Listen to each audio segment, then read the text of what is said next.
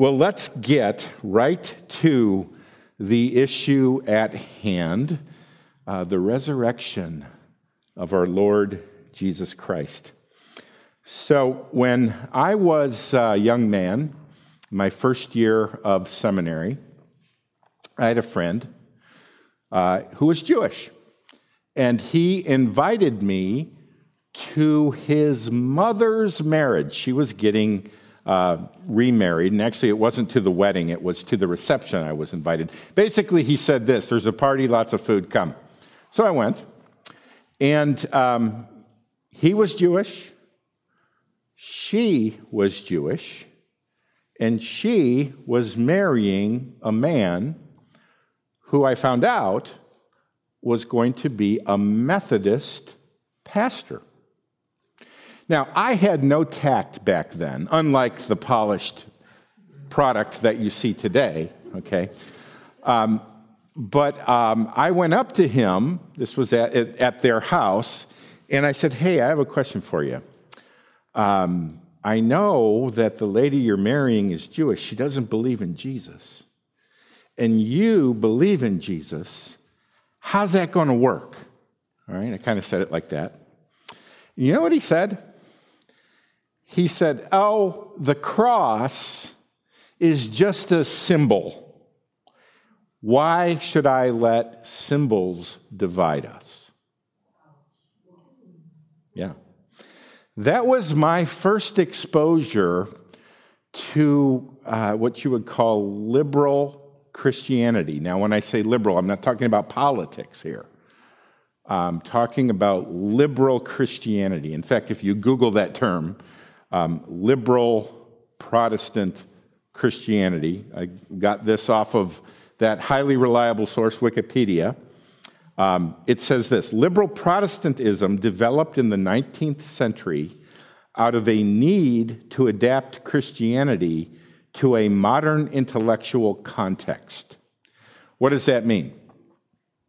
Well, in the 1800s, a bunch of theologians said, hey, um, we've got science, we're developing uh, the scientific method, we've got philosophy, we live in a modern world. Um, nobody buys the miracles in the Bible anymore. So let's extract the ethics of Christianity, the ethics and the morals of the Bible from the miracles of the Bible, because we don't really buy them anyways. We'll, we'll look at them as myths, but we'll, we'll preach the ethics and the morals.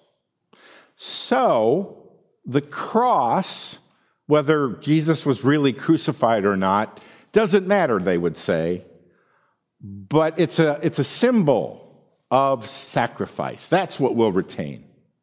And his resurrection from the dead, whether it happened or not, it doesn't really matter, but it's a symbol of hope, of new beginnings, of, of new life. Some of you were raised in, in liberal churches, and, and uh, you go, yeah, we never really heard about uh, the miracles of Jesus or his death and resurrection as being that important. What was important was the latest political or ethical issue. Okay? That's because they abandoned the historicity of the scriptures. They didn't buy the miracles. Now, some of the, the gentlemen in the church and I, we've been getting together watching a, a documentary uh, called The American Gospel.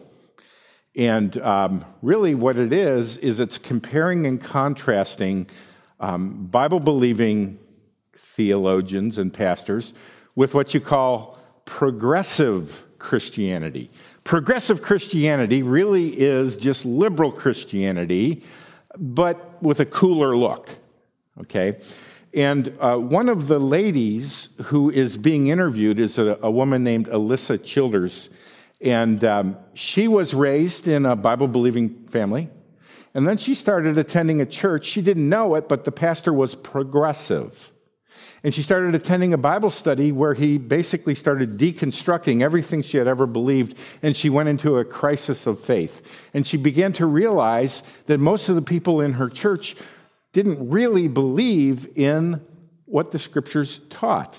And uh, in her book, she has a book, um, she's in a choir practice one night, and one of the ladies next to her whispers this to her. She goes, It's funny that we're all singing these songs and none of us have any idea what we believe.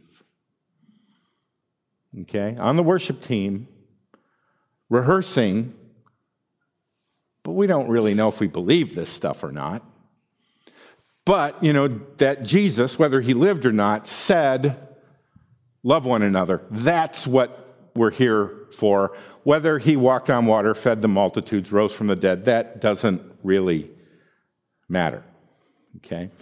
Now, um, there were those 2,000 years ago in the Corinthian church. So in, in Greece, there's Corinth.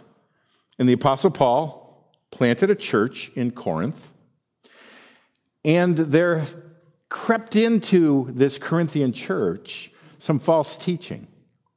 And uh, some of the teaching went like this There's no future resurrection from the dead. In other words, when you die, you die. That's it.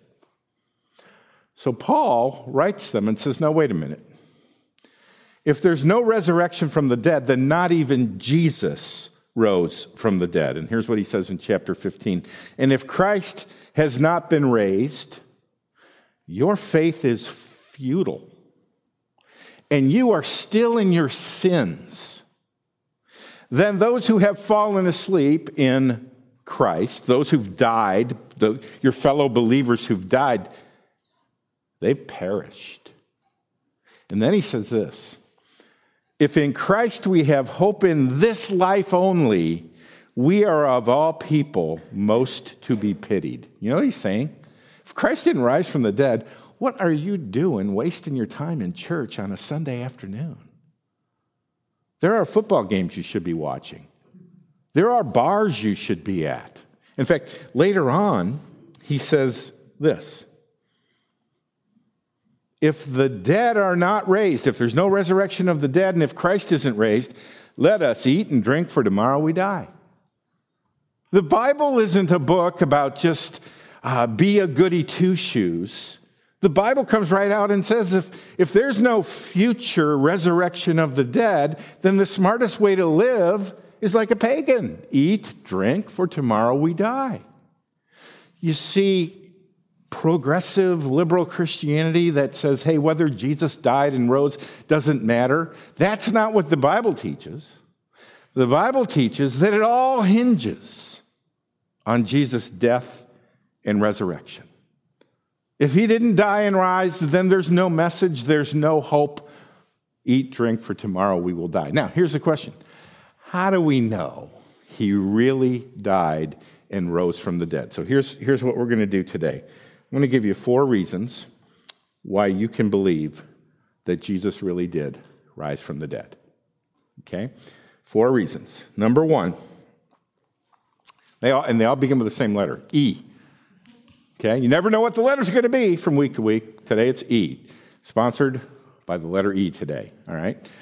Here, here's the first reason to consider the story of Christ's death and resurrection, as reported in the Gospels, is, is told as embedded in real history. Okay? Um, what, what, what do I mean by that?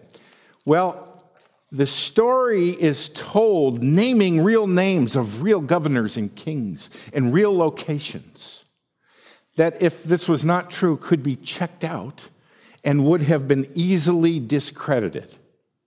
So, uh, an example I like to give let's say somebody today wanted to make up a story and pass it off as real history.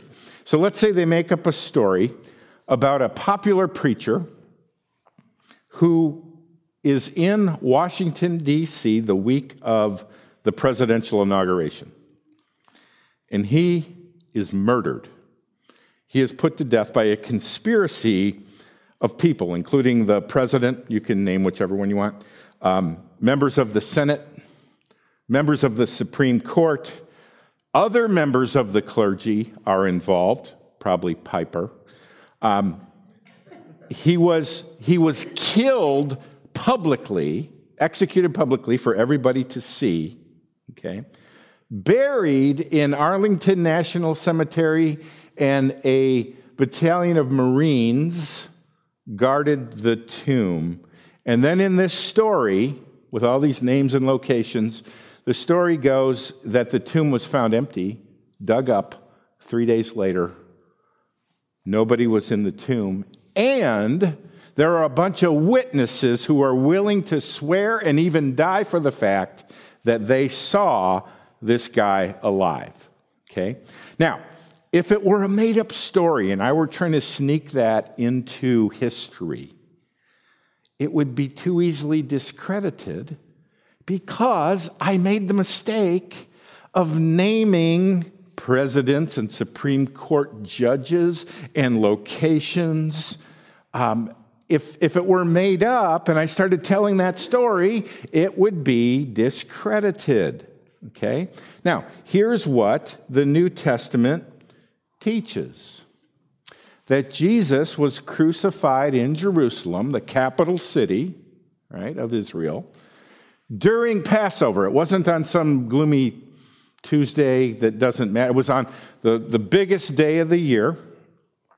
He was placed on trial before the high priest. What was his name? It was Caiaphas. And his father in law, who really was the puppet master behind everything, his name was Annas. So this wasn't, this is embedded in a real trial with real people in real history. He stood trial before the Sanhedrin, like the Supreme Court, basically. He was questioned by the king, King Herod. He was sentenced to be crucified by the governor, Governor Pontius Pilate. A prisoner, what was his name? Barabbas, was exchanged for Jesus, and Barabbas was let free, was let go. As Jesus is carrying his cross, he stumbles and the Roman soldiers make another man carry his cross. What was his name? Simon. Where was he from? Cyrene. Jesus died on the cross and he was buried. Well, do we know where he was buried? Yes, in the tomb of a man from Arimathea named Joseph. And by the way, Joseph of Arimathea was on this, the Sanhedrin. He was one of the Sanhedrin members. That's like bringing in a judge from the Supreme Court. The tomb was sealed with a Roman seal, guarded by soldiers, and was empty three days later. Now, the point is, this was preached very early on. And if it was made up, it would have been laughed off as ridiculous because it's too firmly embedded. You don't bring King Herod and Pontius Pilate and name the location if you expect this, this myth, this made up story to survive. Now, let me show you how early this historical story uh, was, was told. In 1 Corinthians, the Apostle Paul is writing to the Corinthians. Now, he's writing about 50 AD. Okay? Uh, and he says, Now I would remind you, brothers, of the gospel I preached to you, which you received, in which you stand, and by which you're being saved, if you hold fast to the word I preached to you, unless you believed in vain. And then he says this For I delivered to you as of first importance what I also received. So he's reminding them in 50 AD that he has already preached what he's about to recite, probably in the later 40s. Okay? But now, look what he says. For I delivered to you as of first importance what I also received. So I'm reminding you of what I already preached to you, and what I preached to you, I received it earlier. Now, when did Paul receive the gospel? Well, Jesus was crucified in 33 AD. Jesus himself converted him, appeared to him on the road to Damascus in about 35 AD. Three years later, Paul went to Jerusalem and talked with Peter. Now, we don't know if Paul, the, the gospel that he received, the words that he's about to recall, uh, were received from Jesus on the road to Damascus, or if he's talking about when he went to Jerusalem, that would have been five years after Jesus was crucified. But here's what's going on Paul is going to recite to the Corinthians what he had already verbally taught them and what he had received either two or five years after Christ rose from the dead. So this was preached very early on. Now, what did, what did he say? That Christ died for our sins in accordance with the scriptures, that he was buried, that he was raised on the third day in accordance with the scriptures, and that he appeared to, so now he's going to start naming names. To Cephas, that's another name for Peter. He appeared to Peter, the apostle. Then to the 12. So he appeared to the 12 apostles. Then he appeared to more than 500 brothers at one time, most of whom are still alive. We'll come back to that later. But what I want you to see is he's preaching about a, a real event in real history with real witnesses while they're still alive. Okay? Though some have fallen asleep. Then he appeared to James. James was running the church in Jerusalem. Okay? Then to all the apostles. Last of all, as to one untimely born, he appeared also to me. What's the point? This gospel that Paul preached, which is embedded in real history, was spread during the lifetime of people who were there, who could have affirmed it or discredited it. So when progressive Christians say, well, it's just a myth that was made up, wait a minute. It, was, it started to be preached in the first century very early on as real history. How did it slip into history when the people who could have discredited it were right there? So, point number one is embedded. Think, remember that word, embedded in history. Okay? Let me give you a second argument for why we can believe that this is true, and that is there was an empty tomb. There was an empty tomb in Jerusalem. Now, there's no doubt that there was a real person by the name of Jesus of Nazareth who lived in the first century. Okay? Other world religions reject Jesus as God, but they don't deny that he existed. Okay, Muslims uh, would say he's a prophet, but he's not God. Jewish people would say he was a false Messiah, but none of them say he never existed. Now, the biblical accounts say he was the Messiah, he was God, the Son of God, and he was crucified and buried and three days later, the stone in front of the tomb was rolled away, and there was no body in the tomb. Okay? Now, historically, there have been two ways that people have tried to explain away the empty tomb. Um, first of all, there is the stolen body theory. All right, the stolen body theory simply says this Somebody stole the body. Right? Now, who are the candidates? Well, the most likely candidates would be the disciples, right? But here's why that's ridiculous. Remember the night Jesus was arrested? Peter, brave Peter, denies that he even knows Jesus three times. And while we get down on Peter, all the other apostles, when Jesus was arrested, fled. They were cowards. Now, are we to really believe that this bunch of cowards flee, they flee? The next day, from a long distance, they see Jesus brutally mangled on a cross. They get together that night and they go, Hey, I have an idea. Let's risk our lives, sneak past the guards, overpower the guards, roll the stone away, steal the body tell people that he rose from the dead, and build a religion based on truth and righteousness and honesty. Let's do it. Okay, I think it takes more faith to believe that than to believe that Jesus rose from the dead. So, the stolen body theory, uh, let's rule out the disciples, the apostles. The, the only other option would be the Romans or the Jews, right? Now, the Jewish authorities they were the, the last ones who would want people to believe Jesus rose from the dead. So if they stole the body, you know what they would do? They'd bring it out and say, Here's your, here's your Messiah. They couldn't do that. The Romans, on the other hand, they just wanted one thing peace. No rebellion, no, no movement of people uh, claiming to follow a Messiah. So if they had the body, they would bring it out and say, Stop your crazy rebellion. So the stolen body theory, when you really look at it, makes no sense. Then there's the, uh, the swoon theory.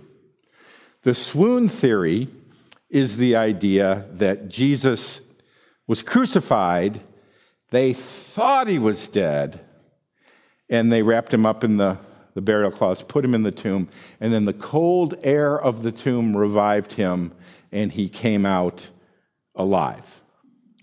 Well, um, I will spare you all the details of, of uh, the, the flogging that you go through and the nails and the agony uh, that a person goes through. But um, let's look at how you know somebody has died on the cross. Okay?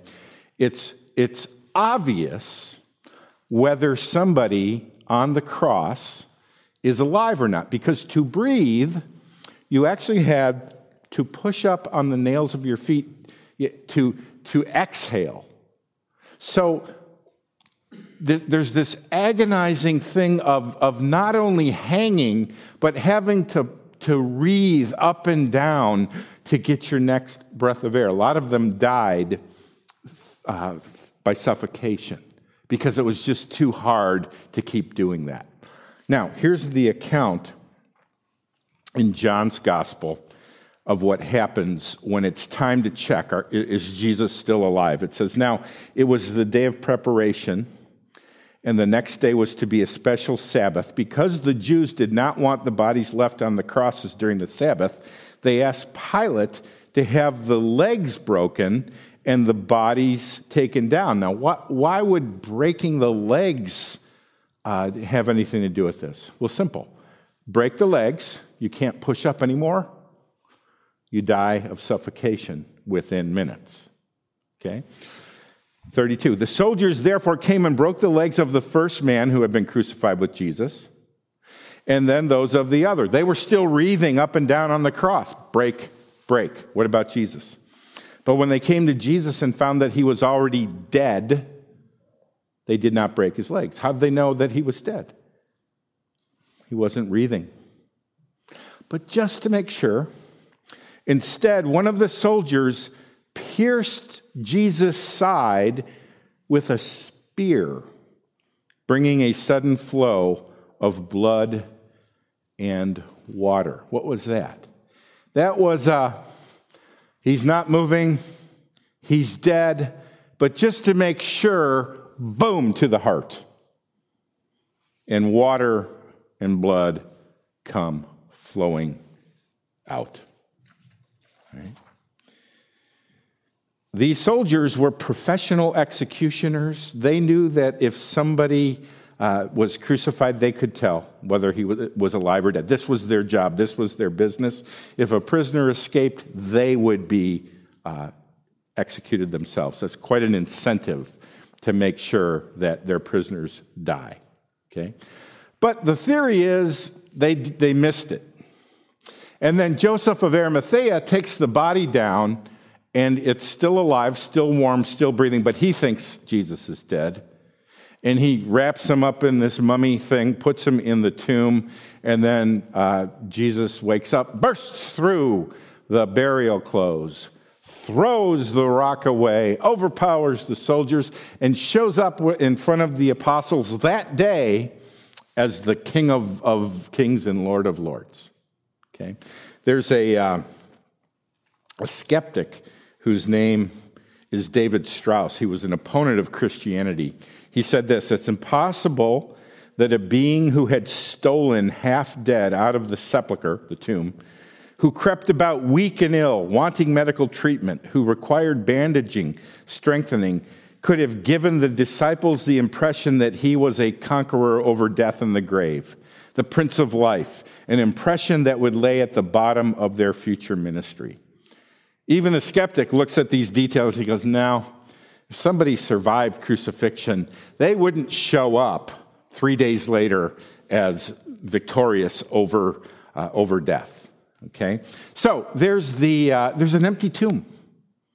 The stolen body theory doesn't make any sense. The swoon theory doesn't make any sense. And what's interesting is the church begins in Jerusalem. 3,000 people believe. One of the strongest arguments for why it's true is, is this Peter stands up on the day of Pentecost and he says, you know, David's tomb is over there, but Jesus isn't in, the, in his tomb. They could have gone and checked and said, yeah, he is. He's, but nobody could explain the empty tomb. Let's, let's move on to the third argument eyewitnesses. Okay? Now, in our, our text that we read this morning, we read about women who had followed Jesus from Galilee being witnesses. And in uh, 2355, it says, The women who had come with him from Galilee followed and saw the tomb and how his body was laid. Then they returned and prepared spices and ointments. On the Sabbath, they rested according to the commandment. Now, notice Luke has these women witnessing the tomb in which he was buried. Why? Because he probably knew 2,000 years later somebody would say, Oh, they just got the tomb wrong. Right? These poor women, they didn't know which tomb to go. No. They were so devoted to Jesus that when his dead body is put in the tomb, they were there. They saw Joseph of Arimathea's tomb. Now, next day's a Sabbath. They can't do anything. But then the following day, it's a Sunday, they go to the tomb and they see the stone rolled away and it's empty. Now, somebody's going to say, well, who are these witnesses? You can't have uh, imaginary witnesses. So Luke says, let me tell you who they were. It was Mary Magdalene, Mary from Magdala, right? And Joanna, and Mary, the mother of James, not, not Mary, the mother of Jesus, but the another James, okay? And the other women with them who told these things to the apostles. Now, here's something significant. Women were not respected. And they could not even give testimony in a court of law. If this is a made up story, why in the world would you have the witnesses be women? Why not make up, I don't know, name some important person?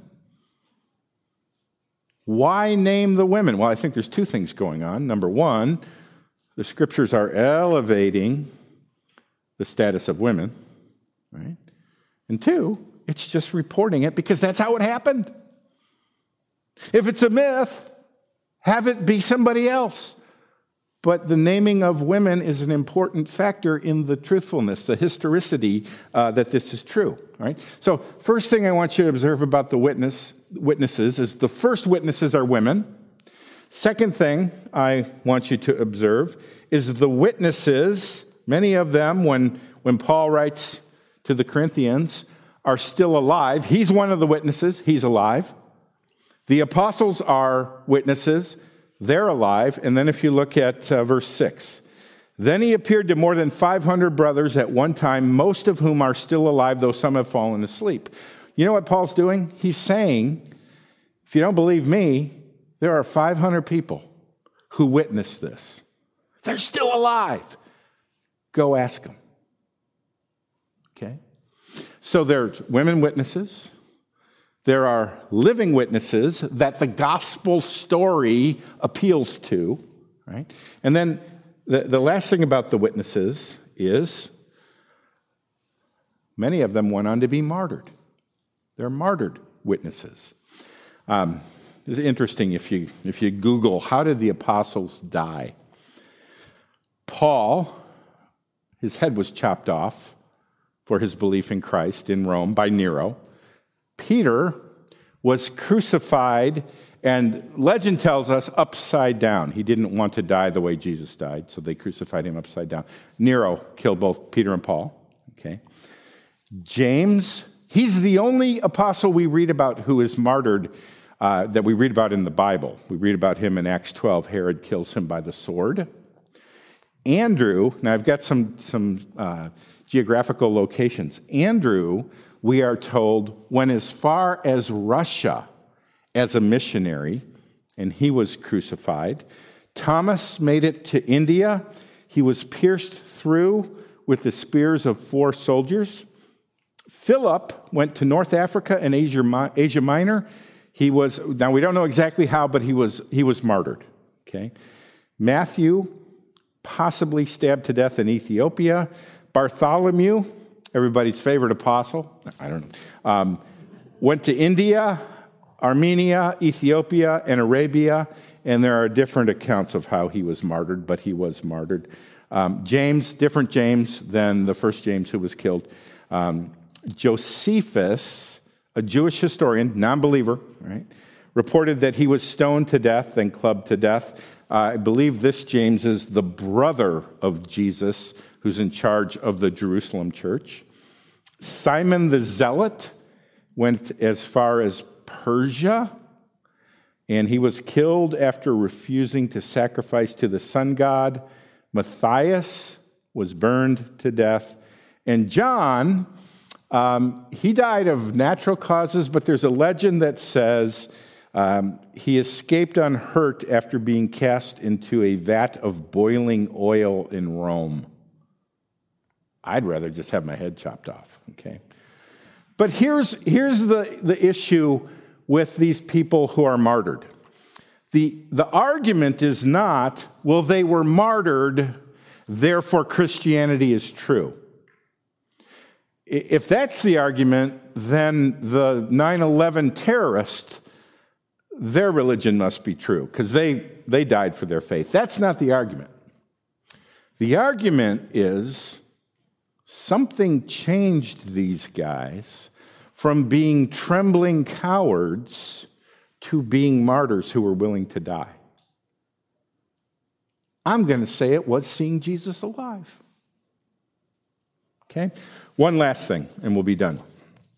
The last argument is this. If this all, all, the, all this took place, and there was this unique historical event where this guy named Jesus from Nazareth was crucified and then put into a tomb, and then he, he was seen alive. Um, if that's if all we're going on are the historical uh, circumstances surrounding his death and resurrection, it'd be one thing. But what if hundreds of years earlier, written in the Old Testament, his death and resurrection was written about. Okay? Which is what Isaiah 53 is about. Isaiah 53, written 700 years before the birth of Christ, talks about a servant of God who would come. And it says, He was pierced for our transgressions.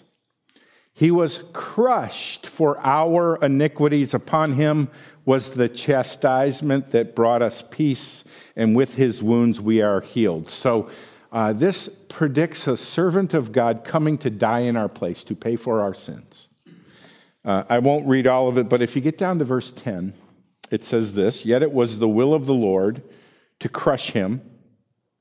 He, God, has put him, this servant, to grief when his soul makes an offering for guilt. But now, look, look at this. He shall see his offspring. This dead servant will see his offspring, meaning his followers. He shall prolong his days. He's going to come back from the dead. The will of the Lord shall prosper in his hand. So you've got the story of his death and resurrection embedded in history, right? It's, it, it's not just a, a myth made up. Secondly, uh, there's an empty tomb that can't be explained. Thirdly, there are eyewitnesses who were willing to give their life. And fourthly, this was all explained hundreds of years be- beforehand. So here's the, the, the, final takeaway. Maybe let's say you're sitting here this morning or this afternoon or whatever it is, okay? Um, and you go, Yeah, I'm kind of interested in Christianity, but I'm not so sure I, it's anything more than a myth. And I kind of went through a phase of that in my own life. And then I heard somebody present facts very similar to this. This took place 30 years ago. And I walked away going, wow. So you don't have to throw your brain away to become a Christian. These, these objections have been raised throughout uh, the history of Christianity and they've been met. I just want to know is this a myth that I'm placing my faith in? Or is there some confidence that I can have that it really happened? Yes, it really happened. Now, um, if that's a barrier, if that's a, uh, a stumbling stone, hopefully we can remove that and now here's what you need to do. You need to realize, you, you need to ask, why did he come? Why did he die? He died because we're sinners. And we as sinners cannot go before a holy God. We will be sent away for eternity because of our sin unless somebody pays for our sin. And that's what he did on the cross. He died to pay for our sin on the cross. Now, here's the really, really good news you get what he did for you by believing in him. Not by believing in him plus a whole long list of, of hoops you have to jump through. The moment you trust in him, he takes your sins upon himself. He gives you his perfect rec- record, and that's why you can be forgiven right now by trusting in Him as your risen Lord and Savior. I'm going to pray, and if we could have the worship team come on up. Jesus, thank you that you, God of all creation, became a man. Thank you that you willingly went to that cross to pay for our sin. Thank you that you, you call us to yourself you, you offer salvation as a free gift. And Lord, I pray for anyone here who, uh, who may have been confused or, or may just need to be challenged and encouraged to place their trust in you, that you, Holy Spirit, would do that work in their heart. Lord, there are others who have been following you for a long time, but our faith gets challenged and we get confused. And it's good, Lord, to, to be reminded that we can stand on the solid rock of your death and resurrection. So, Lord, we, we want to close this, this afternoon by worshiping you, our risen Savior and Lord. And we pray it in your name. Amen.